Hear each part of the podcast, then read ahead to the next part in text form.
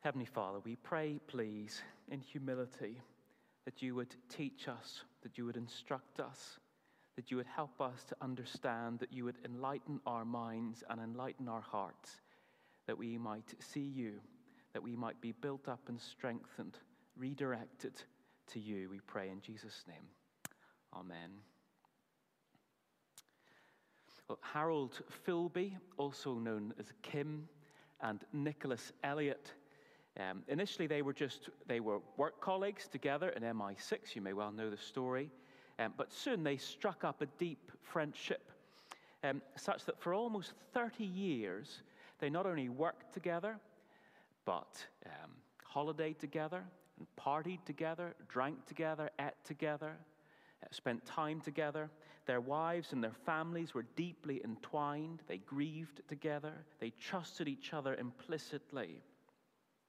That was until the day that Nicholas uh, realized that his friend was not a friend at all. That Kim Philby was, in fact, a Soviet agent spying uh, for uh, Soviet Russia. And that for the entire duration of their friendship, almost 30 years, uh, Philby had feigned friendship uh, in order to use Elliott to get information to pass on to Soviet Russia. What an awful experience to realize that his friend had no interest and no concern in him at all, but was simply using him for what he could get out of him to pass on. The last few weeks, we've been looking at various passages that have encouraged us to come to God with our different needs. Uh, so, two weeks ago, we thought about coming to God for forgiveness. Uh, last week, we thought about coming to God for help when we're tempted. And there are any number of other n- legitimate needs that we could consider. Coming to God for wisdom when we don't know what to do, coming to God for guidance when we're at a crossroads, uh, coming to God for comfort when we're sad, coming to God for, for provision when we're lacking, and so on and so on and so on. Because our God is a tender and merciful God, we can come to Him with our needs. But there's always just a risk when outlining all of these different ways in which God can help us and all of these different things that God can give us. The risk is that we can begin to simply use God for the stuff that He gives us we can begin to use God as a means, as if He were some kind of magic genie or some kind of divine vending machine. Coming to Him for those reasons instead of coming to Him and delighting in Him for who He is. And so, having thought about coming to God for forgiveness and coming to God for help in temptation, I wanted to speak this morning on coming to God for God coming to God for relationship with Him. And to ask this question um, at heart, is your Christianity essentially about the life and the stuff that God can give you, good things though they may be? Or is it essentially about a relationship with God Himself? I think John 6 is a really helpful uh, passage to consider this question coming to God for God. Um, as it was being read out to us, I guess it takes a little while to um, see what's actually going on in this chapter in John chapter 6. Uh, we begin with Jesus on a boat uh, crossing to the far, sh- the far side of the Sea of Galilee, verse 1. And he's followed by a great crowd uh, not, uh, not far behind him, verse 2. Then on the other side, uh, Jesus goes up a mountainside with his disciples, verse 3. And as he looks up from where he's sitting, who does he see? The great crowd again coming towards him. And so Jesus feeds them. He does a, a feeding miracle, beginning with just two fish and five loaves. He multiplies the food so that five loaves become 10, becomes 20, and 40, and 80, and so on and so on, until 5,000 uh, hungry men are so stuffed full that they can't possibly eat another bite. And as the crowd finishes chewing, they start to chatter about Jesus. And before long, a plan emerges among them.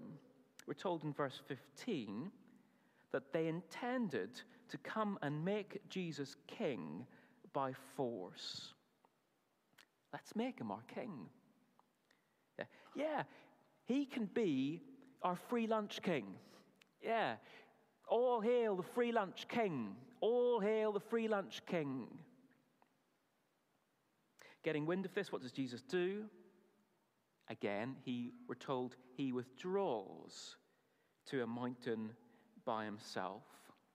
So, do you see the dynamics so far? This is really a great big game of cat and mouse. The crowd are in hot pursuit of Jesus, and Jesus is trying to escape them. And it continues. So, in verse 16, we see that that evening his disciples go down to the lake and set off in a boat for Capernaum by themselves. Jesus isn't with them, he's still up the mountain. And then, under the cover of darkness, verse 17, that is when the crowd is presumably fast asleep, Jesus comes down the mountainside and walks uh, three or four miles across the water, joining his disciples in the boat, and they go to the other side. It is a perfectly orchestrated, stealth like escape. And it works a treat because the next morning the crowd are left scratching their heads. Where's Jesus? Let me just read verse 22. The next day, the crowd that had stayed on the opposite shore of the lake realized that only one boat had been there and that Jesus had not entered it with his disciples, but that they had gone away alone. In other words, they begin to say to themselves, Look, Jesus isn't here. He's not on this side. Um, uh, they, they, they, they only had one boat, and it was the disciples, and only the disciples who got into it last night. Some of you saw it. He has to be here. There's no other way. He's on this side of the shore. And so, presumably, they go looking for him until finally, after who knows how long, someone says, Listen, I don't understand it, but he can't be here. He just can't be here. We haven't found him. It's almost lunchtime. Come on, let's go to the other side. And so they go to the other side and finally catch up with Jesus. And so we've got to ask the question what's going on? Why is this crowd chasing Jesus all across the countryside? What do they want? And why is Jesus trying to escape from them? Surely Jesus should be glad to have such a great crowd of followers coming after him. Isn't that what he wants?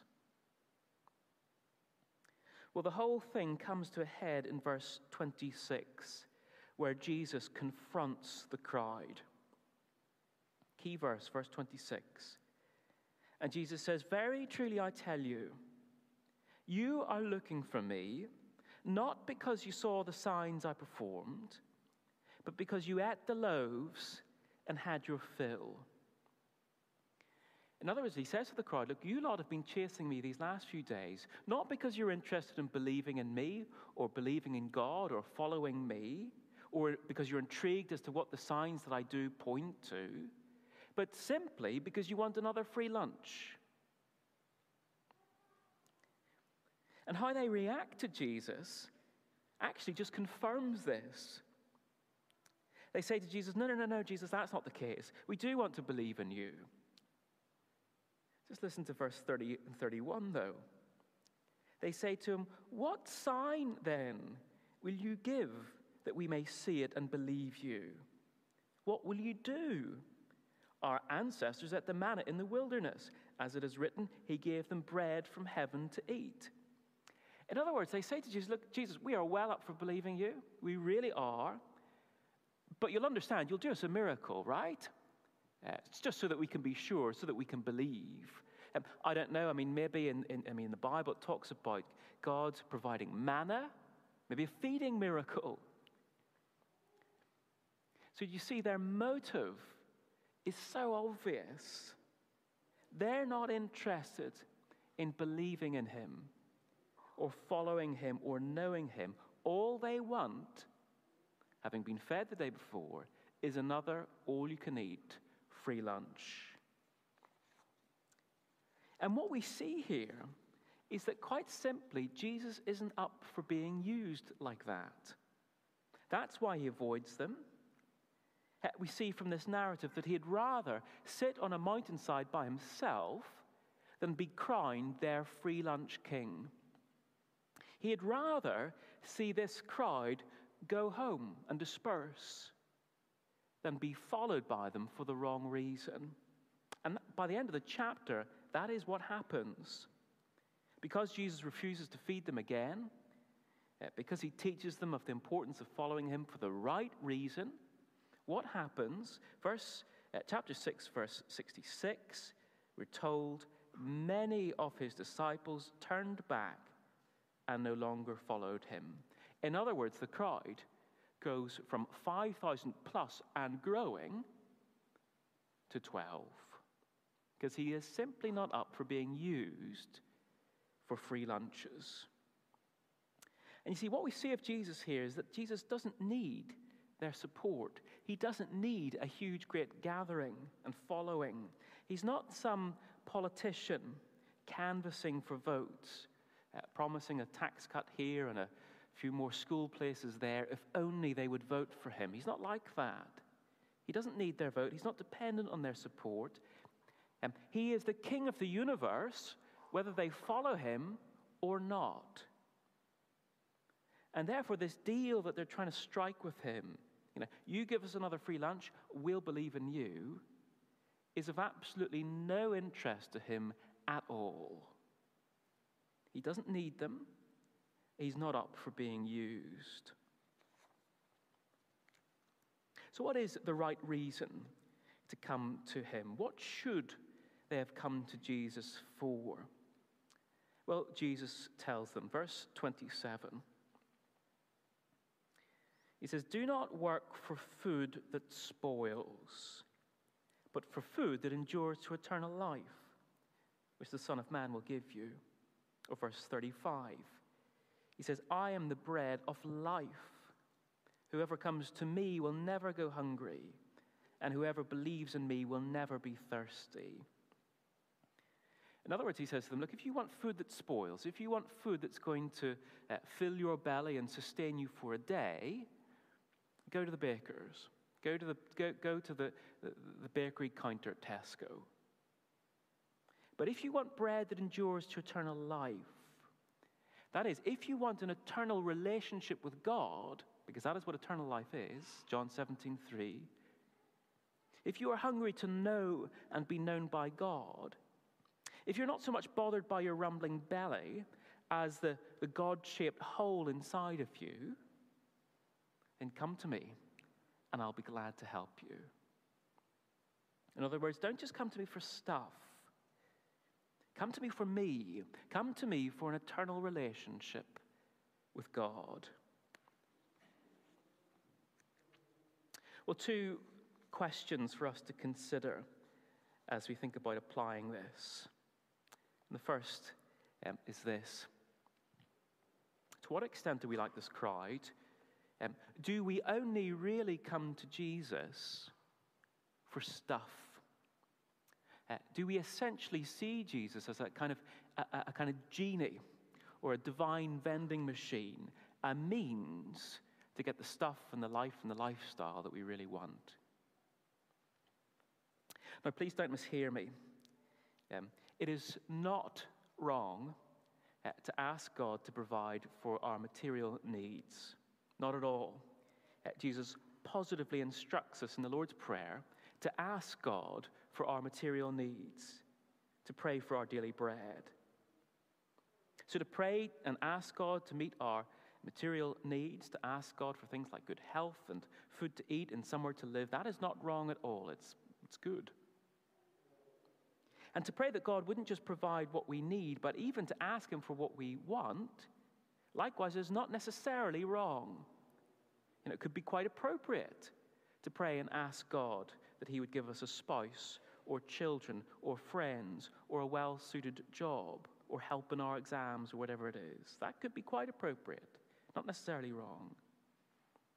The question isn't, do we come to God for these things? The question is, are these things the only reason we come to God? Do we only really come to Jesus for stuff? How might we tell if that was the case? Well, here are two uh, diagnostic questions, if you like, to chew on and talk on over lunch. Firstly, think about this question How much of my devotional life is me asking God for stuff? That's a good question to ask. How much of my devotional life is me asking God for stuff? Give us this day our daily bread. That is one eighth of the Lord's Prayer, 12.5%. In a crisis, of course, um, our needs are going to feature very prominently in our prayers. That is normal, that is natural. If you're in a crisis, this is not the time to uh, be asking yourself this diagnostic question. It's normal and natural to be pouring out your heart and, and telling God about your needs and asking Him to provide. But if at other times, not in a crisis, my devotional life is regularly uh, dominated by prayers for a house, a spouse, good health, a better job, and so on. That is, if these are the only things I'm speaking to God about, I've got to ask myself the question Am I really just being like this crowd, coming to Jesus really just for stuff? Another diagnostic question to think through and chat over, uh, over lunch about. Um, how do I respond when God doesn't give me the stuff that I've asked for? Uh, when, the, when the house move falls through, or the job interview falls flat, or the exam results aren't just quite as hoped for. Now, a natural uh, response, a normal response, will be to feel disappointed, of course, and sad, maybe even distressed. That is normal, that is natural. A, wo- a more worrying response is if I respond to unanswered prayer by feeling like I should just give up on Jesus, by feeling like he's let me down, by feeling like he hasn't kept his side of the bargain. Again, if that is the case, I need to ask myself the question Am I being just like this crowd? Has Jesus really just become to me a magic genie or a divine vending machine, a means to get the stuff and the life and the lifestyle that I really want?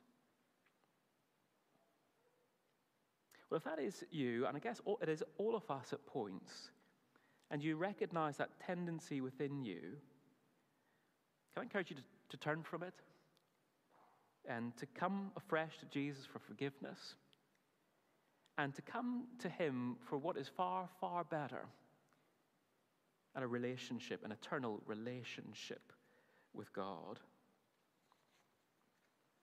So, second question for us to think about as we think about applying this is will you instead come to Jesus for an eternal relationship with God?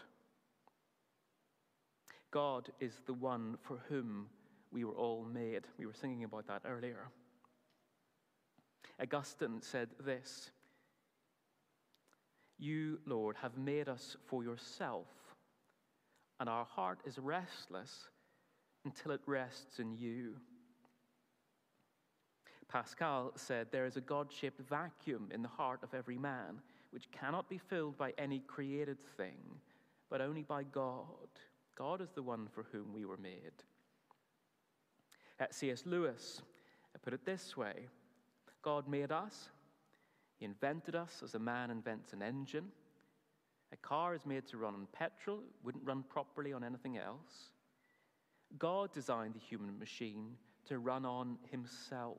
He Himself is the fuel our spirits were designed to burn, the food our spirits were designed to feed on. There is no other. We were made for relationship with God. So, will you come to Jesus for an eternal relationship with God? Because, of course, to know God and be known by Him, to be one of His children and get to call Him our Father, to experience his fatherly care and compassion and concern, to have his spirit dwell within us, to hear him speak to us as we open up his word, as we speak back to him, as we engage in prayer, as we walk through life with him at our side. This is what we were made for. And it is also the centerpiece of what Jesus offers us in the gospel relationship with God Himself. So, will you come to Him for Him? He is the greatest gift that He can give us. Not just that, he's, He is the uh, most expensive gift that He can give us. Relationship with Him is the costliest gift that He can give us. You know, you think about Jesus providing uh, food for the 5,000. To do that cost Jesus nothing. Uh, to give us the stuff that we need and even the stuff that we want, again, cost Jesus nothing. To give us an eternal relationship with God, though, costs him everything. Because of our sin, we spurn the one for whom we were made. And so, to mend the relationship, to bring relationship, it costs the Father, his Son, it costs the Son his, his very life. It cost him everything. There is no greater gift, there is no gift more costly than relationship with the one for whom we were made. So, will you come to Jesus for that eternal relationship? Will you come to God for God. Let's pray.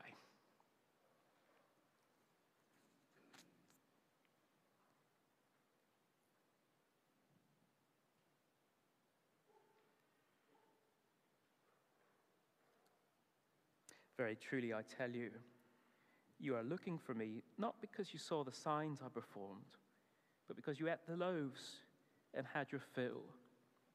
Do not work for food that spoils but for food that endures to eternal life, which the Son of Man will give you.